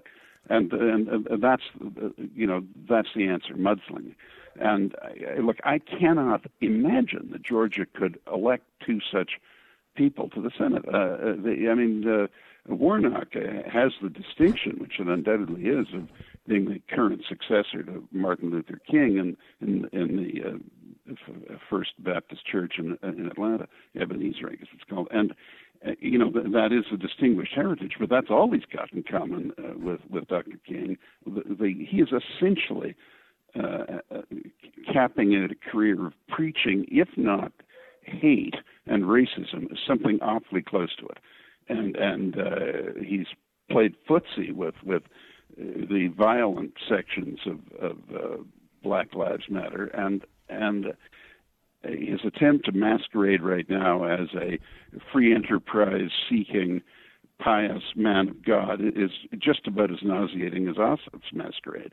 Now, I, I thought you haven't asked me this, but I thought from what I saw that that Senator Loeffler did a pretty good job of exposing him as an extremist. Um, and and uh, I see that The Sunday debate, down yeah. Yeah, Uh, the Trafalgar poll down there, which you know they have a pretty good record, uh, shows her leading. I mean, I, I I would have thought that they that they should win. I think they are favored by you know the experts, and Karl Rove I think is handling the finances, so you know they'll be in good professional hands for the Republicans. Uh, but um, I, I, it, it's a it's a tense situation. There's no doubt about that. We've got uh, we've got a mystifying uh, election result where a person who's not qualified, who nobody claims will be a good president, who didn't campaign, uh, appears to have won a tainted election, and uh, and a president who, who, who, despite the admittedly controversial aspects of his public personality, has been a very effective and successful president, uh, appears not to have been reelected. It's just a, a surreal situation. Well, I mean, I don't want to delve too deeply into it. I know you're not an attorney and, and don't want to play. No, actually, I am, but not oh, you jurisdiction that's relevant to the United Oh, okay. States. Okay, well, I stand corrected then. But you don't want to play an election attorney in the United States. Then how about that on the No, radio? no, and I'm not qualified to do that. But but I mean, do you have uh, even just on the public pronouncements, the presentation of the case, um, your assessment of what the Trump legal team has provided over the last month? I, I, I have to say I've been disappointed in it. I, I don't think they were ready. They hadn't prepared, uh, and they had just too many frivolous cases. Uh, uh, you, you, you, you, especially when you know that a fair number of the judges will be at, at, at least somewhat inclined to decide against you. Uh, I, I don't mean immovably so, but they they would start with that inclination. Many of them. Uh, you you have to have your facts clear and persuasive, and that has not always been the case. Some of these cases have been absurd and shouldn't have been taken. Now, with that said, I think that the case going on Pennsylvania matters to the Supreme Court, which Justice Alito had required the the responses by this morning. Um, I, I, I would say it would be unwise to dismiss that. I don't mean for the Supreme Court to dismiss it, for for commentators to dismiss the possibility that it may be at least somewhat successful. It seems to me, doing what we've just agreed I shouldn't do, that um, since the Constitution reserves the management of elections in the states to the legislatures of those states, and the Supreme Court of Pennsylvania purported to overrule the legislature, there is a real constitutionality question about aspects of that election, and Uh, and, um, and and I think a similar thing may be raised in a couple of the other states. Uh, when we come back with Conrad Black, I want to uh, get his assessment of uh, the Biden cabinet as it's taking shape, and and uh, query him about the so-called Great Reset. Uh, he's written a couple of pieces about uh, what a Biden presidency might look like, and we'll tackle those with him. Conrad Black, publisher, financier, member of the British House of Lords, author of Donald J. Trump, a president like no other. More right after this.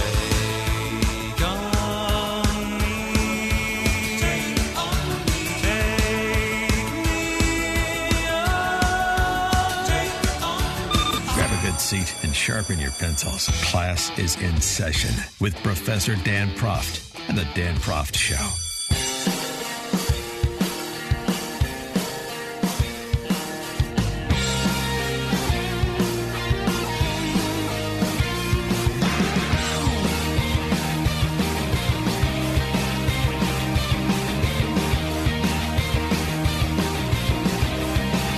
Welcome back to the show. And uh, before the break, we're talking about, uh, starting to talk about uh, Joe Biden's cabinet selections. He's made a couple more recently.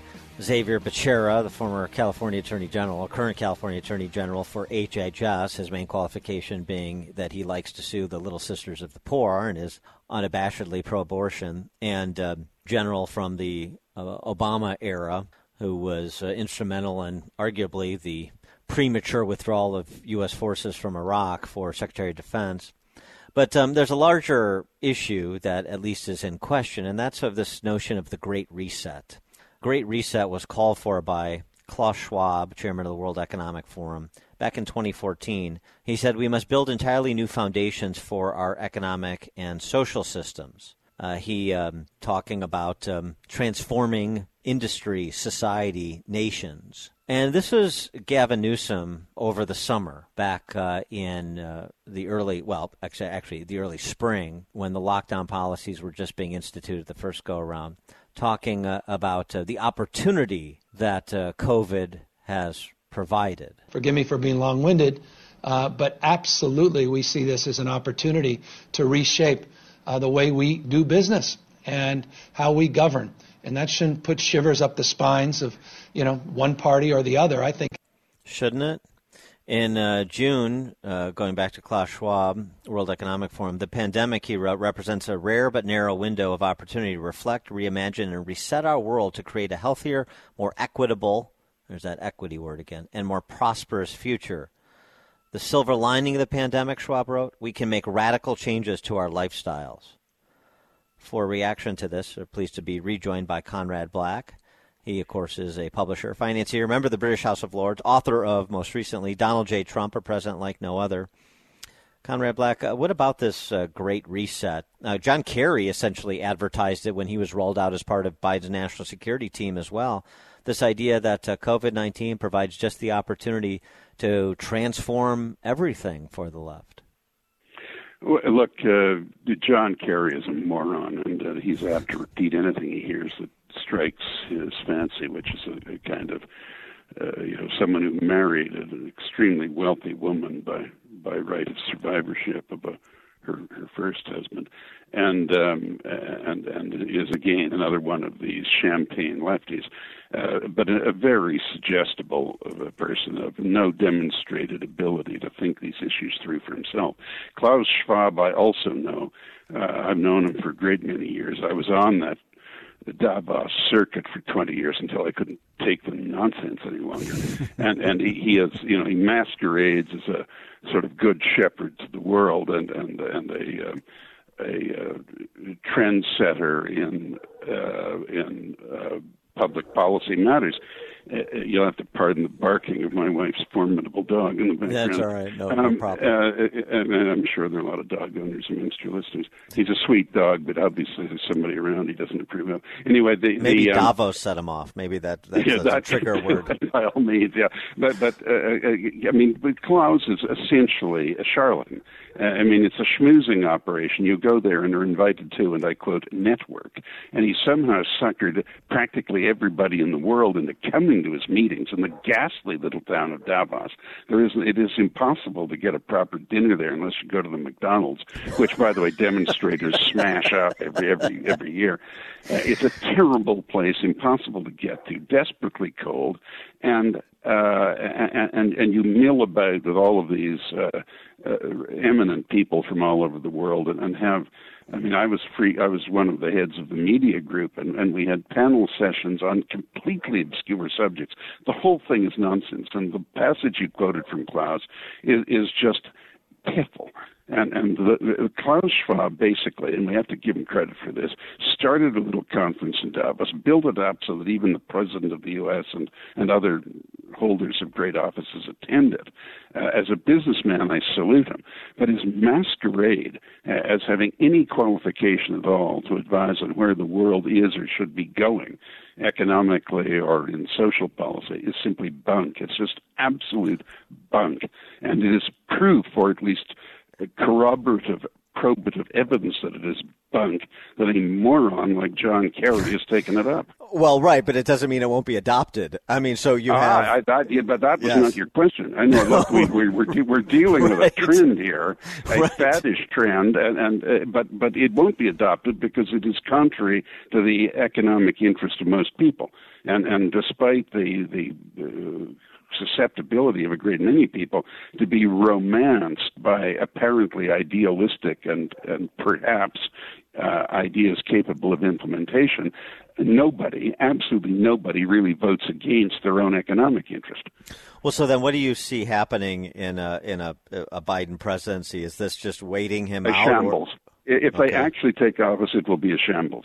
Uh, the only way that Biden could be a successful president is if he put the left over the side, said, I'm a one term president, I know that. Uh, I'm throwing in here to make uh, reasonable bipartisan centrist deals with McConnell and McCarthy, the Republican leaders in the Congress, as, as well as the sane Democrats. And, and uh, I'm ignoring party, and we're going to try and get a, a proper health care bill that's a reasonable compromise and affordable to the country. We'll try and get infrastructure modified, modernized, uh, and, and things like that. Constructive Well, what- things what- running. what- But what he's are not- his- there's no sign he's going to do that. Well, right. That's what I was going to say. What do his cabinet selections tell you so Uh, hopeless. I mean, I could live with Yellen, although her only uh, her only answer to everything is just increasing the money supply. And you know, you can in, even in the public sector, you can only kite checks so far. You know, but but uh, the, the, as as I'm sure Governor uh, Newsom knows from his well-known career as a businessman. I mean, his career has been Nancy Pelosi's nephew, as far as I can see. but but the the um, uh, the, the, some of these people, and I look, I don't mind the former ambassador to India at the UN. I think that might be not a bad uh, appointment, but um, and some of the people like Jeh Johnson in defense, I think could be all right. He was quite forthright in saying the president, this president, was right to deal with an emergency on the southern border. I think he's a reasonable person. But uh, the the uh, the man you mentioned, uh, nominated for uh, health and uh, human services, Sure, I, I think yeah. is a preposterous candidate. I'm not at all impressed with Tony Blinken as Secretary of State.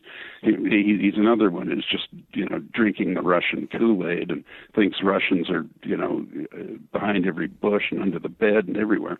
And and he's been associated with that insane Iran nuclear deal and other bad ideas.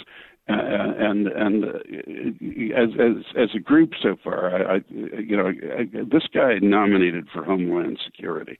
It, it's simply a scandalous choice, given given that he is in favor of open borders and let let all the all the destitute of the world flow into the country. I mean, that isn't Homeland Security. That's suicide. He is Conrad Black, publisher, financier, member of the British House of Lords. The book, Donald J. Trump, a president like no other. Conrad Black, always a pleasure. Thanks for joining us. Pleasure's mine, man. Take care.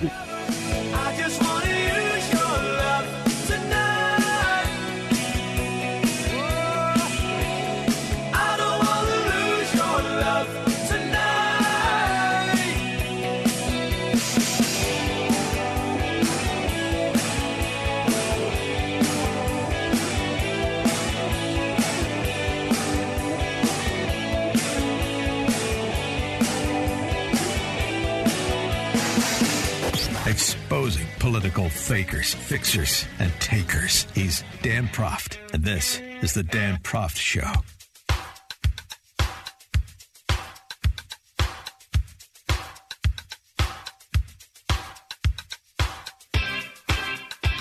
Welcome back to the program. Steve Coll, he is the Dean of the Columbia School of Journalism. He's a New Yorker contributor. Uh, recently had some interesting comments in an interview on MSNBC talking about the problems he has with uh, Facebook and really the problem he has with free speech in the modern context. Sort of remarkable statements. Remember, this is a dean of one of the putative leading schools of journalism in the country. Listen closely. I mean, you know, this is a private corporation that is motivated, as all companies are, to make money, that is acting as a kind of public square. And to expect that it is going to adjust its motivations to preserve democracy or to do the right thing all of the time, it's just naive. It's not, it's not what it's built to do.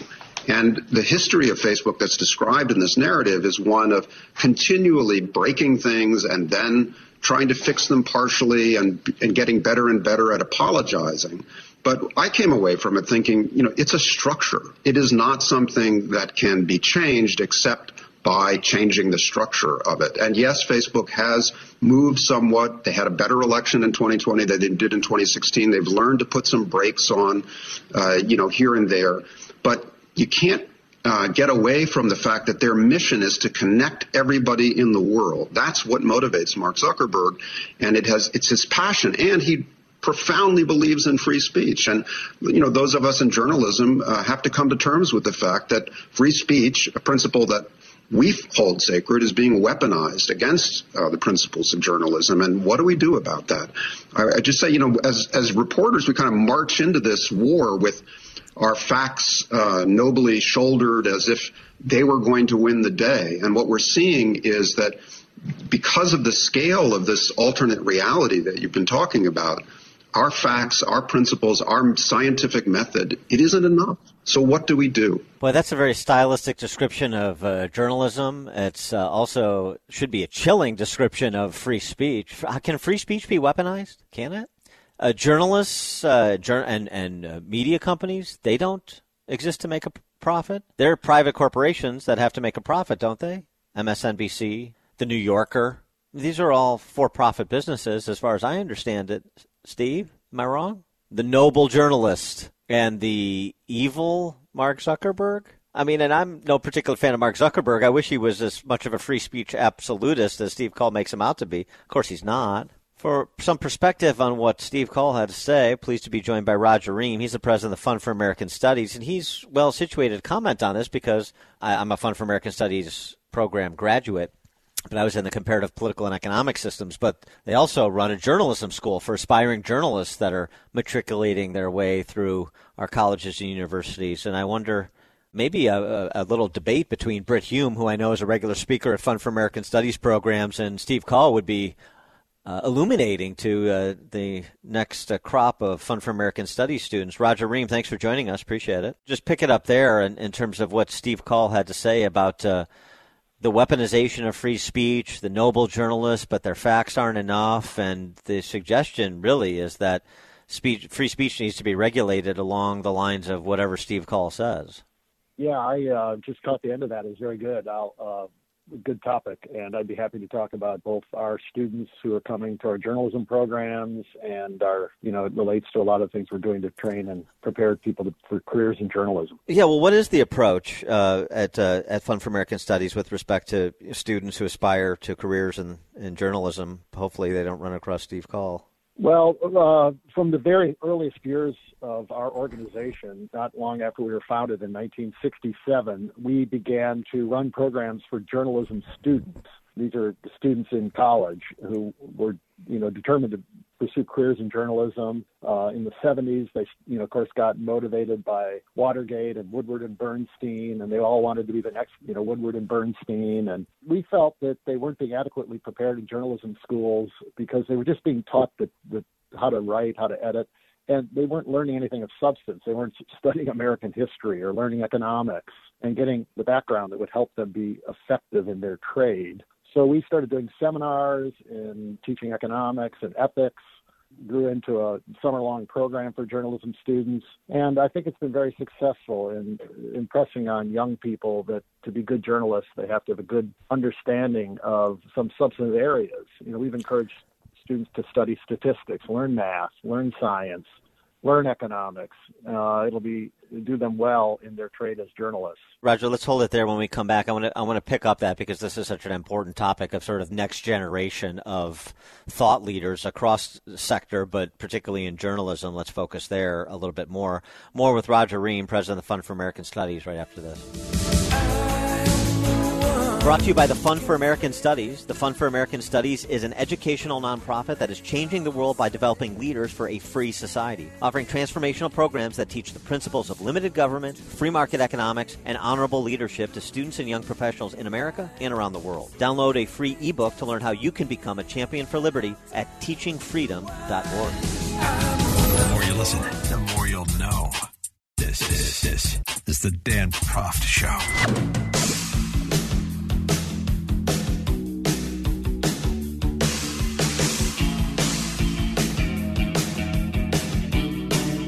Welcome back to the show. We're speaking with Roger Ream. He's the president of the Fund for American Studies, TFAS.org, for more information on that program. And um, uh, there, there are many programs, plural.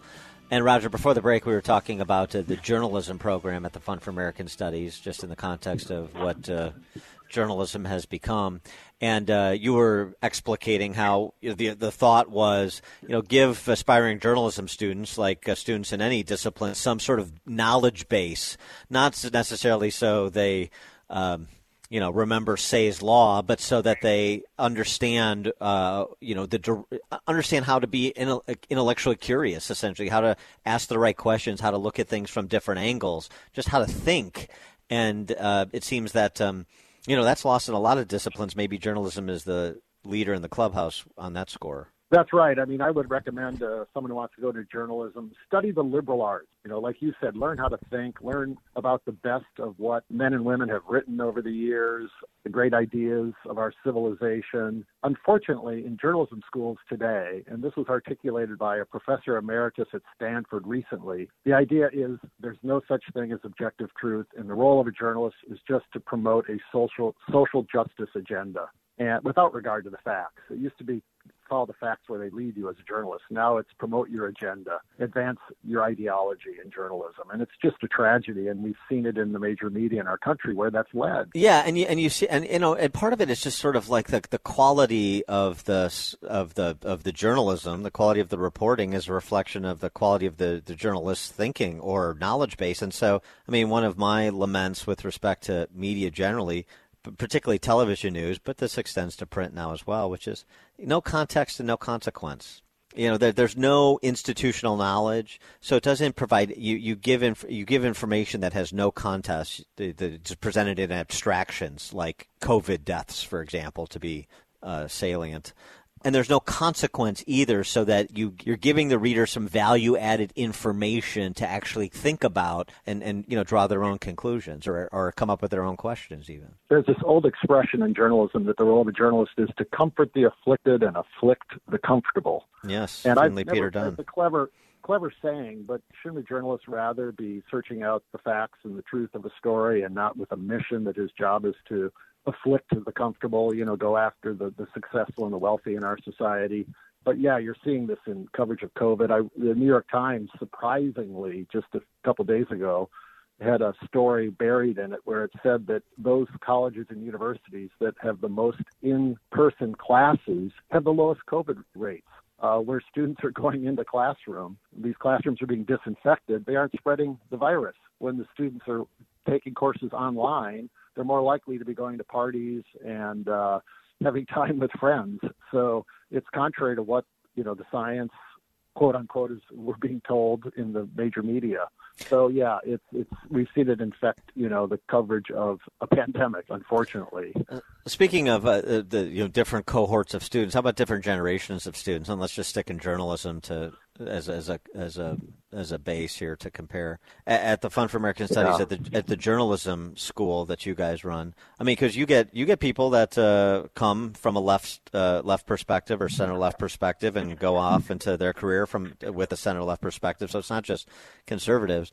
And I wonder how how you think uh, the students have changed over the last generation or two, or, or maybe they haven't changed. Maybe uh, with respect to the Fund for American Studies, it's been pretty pretty static. What's what's your perspective as a practitioner? Yeah, it's definitely changed. Uh, students are probably more mission driven in, in good and bad ways today. They all want to find meaning in the in their careers and in their work.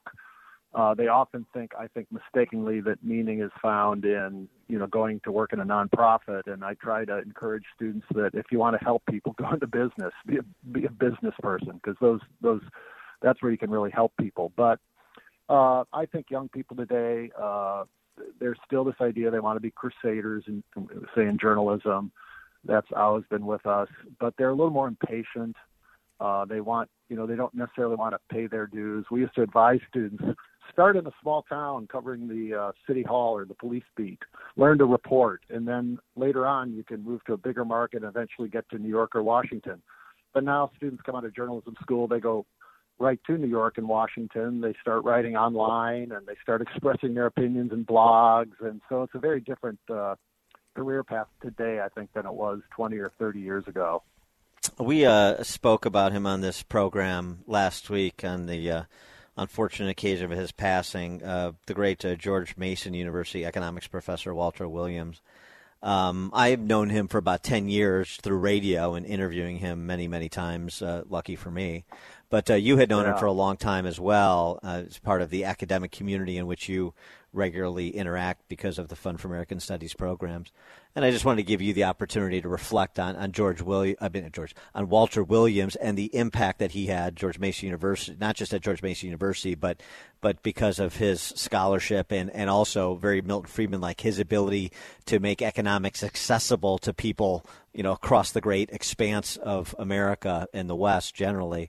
Um, just just his importance and his impact and, and how that reflects in terms of uh, a, a standard you might hold up to some of the students that come through your programs. Oh yeah, I love talking about Walter. I met him about 40 years ago, and and Dan, the last time I was on your program, I think he had been a guest just before me because you were mentioning that he had been on, and Mm. I think that's great. You had him on often. Uh, he he he just had uh, a great way of communicating economics. He was uh, empirically driven.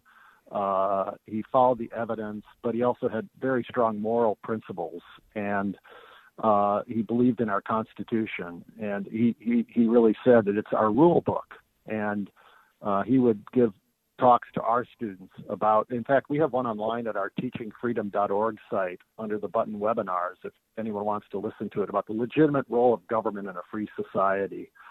Uh, it's just a, he, he gave a great talk on on government and you know, really believed, as Jefferson said, that the natural progress of things is for government to gain ground and liberty to yield. And he tried to bring us all back to our, our rule book as to what the proper functions of government were. And, and, and I just add that, you know, he wrote a book once called All It Takes Is Guts. And Walter had guts. He was willing to be politically incorrect. He said, You can accuse me of being mean spirited, insensitive, and uncaring uh, I'm going to, you know, speak the truth as I see it. And so often I think he did understand what was true and what was false. Teachingfreedom.org. Check out the website. Roger Ream, president of the Fund for American Studies. Roger, thanks for joining us again. Appreciate it. Thank you, Dan.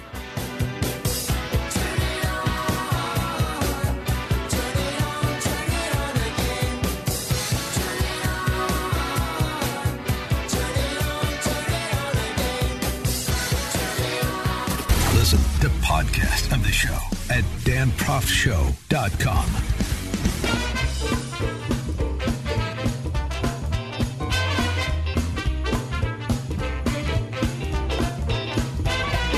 Welcome back to the show. We close out today with something reminiscent of a Christmas story. Ralphie and his Red Ryder BB gun. He asks Santa for it, and Santa pushes him down, shoe to the forehead, down the slide after saying, You'll shoot your eye out. Well, this uh, real world story of life imitating art, much less campy. In fact, it's rather infuriating. And of course, it happened in Illinois, the land of the bad example. It's got to be somewhere. It might as well be in Norridge, which is a near suburb of Chicago, the Harlem Irving Plaza there.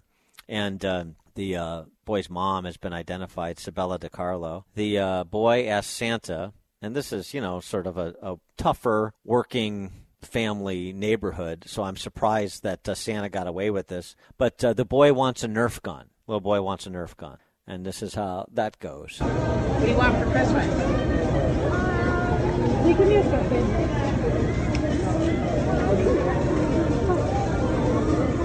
You don't know. That what? No, I no no guns. Nerf gun. No, not even a Nerf gun. No, if, you, you, if your dad wants to get it for you, that's fine, but I can't bring it to you. But what else would you like? There's lots of other toys. There's Legos. There's bicycles. There's cars and trucks. What do you think? What do you think? It's okay we're cry.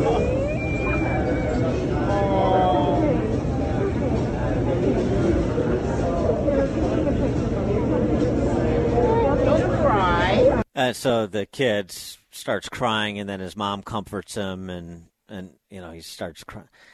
She uh, said, because I there's obviously this has drawn a lot of reaction on social media. Unsurprisingly, what uh, other people suggested they would have done to that Santa, uh, they would have shown him where he could holster a Nerf gun. I'll tell you that. But here was her response. She said it was supposed to be magical, but instead I had to watch my sweet little boy fight back tears because Santa told him no because of his own personal beliefs. I had to think fast and explain to him, her son, that this Santa was just a helper and not the real guy. I just wanted to console my baby and get him out of there. Flipping out on Santa would have only made it worse. Probably, but it would have been cathartic.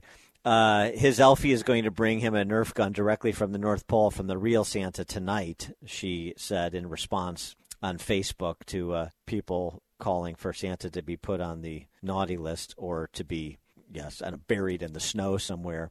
Anyway, I mean, just seriously, the, the, the, another classic example of my political beliefs have to be have to infuse everything. You can't even get away with doing the pro forma exercise of bringing your kid to Santa asking for a Nerf gun, which is completely innocuous. Obviously, this needs to even be explained and not get, you know, basically some gun control goof who unsurprisingly has to be a storefront Santa to uh, to shame your kid and make him cry. that's where we're at. Uh, but I know it's Joe Biden is going to make it all better because he's going to unify, unify the country and all the storefront Santas and all the kids of America will live happily ever after. That's the story. Thanks for joining us on this edition of the Dan Proft Show. Please do so again tomorrow.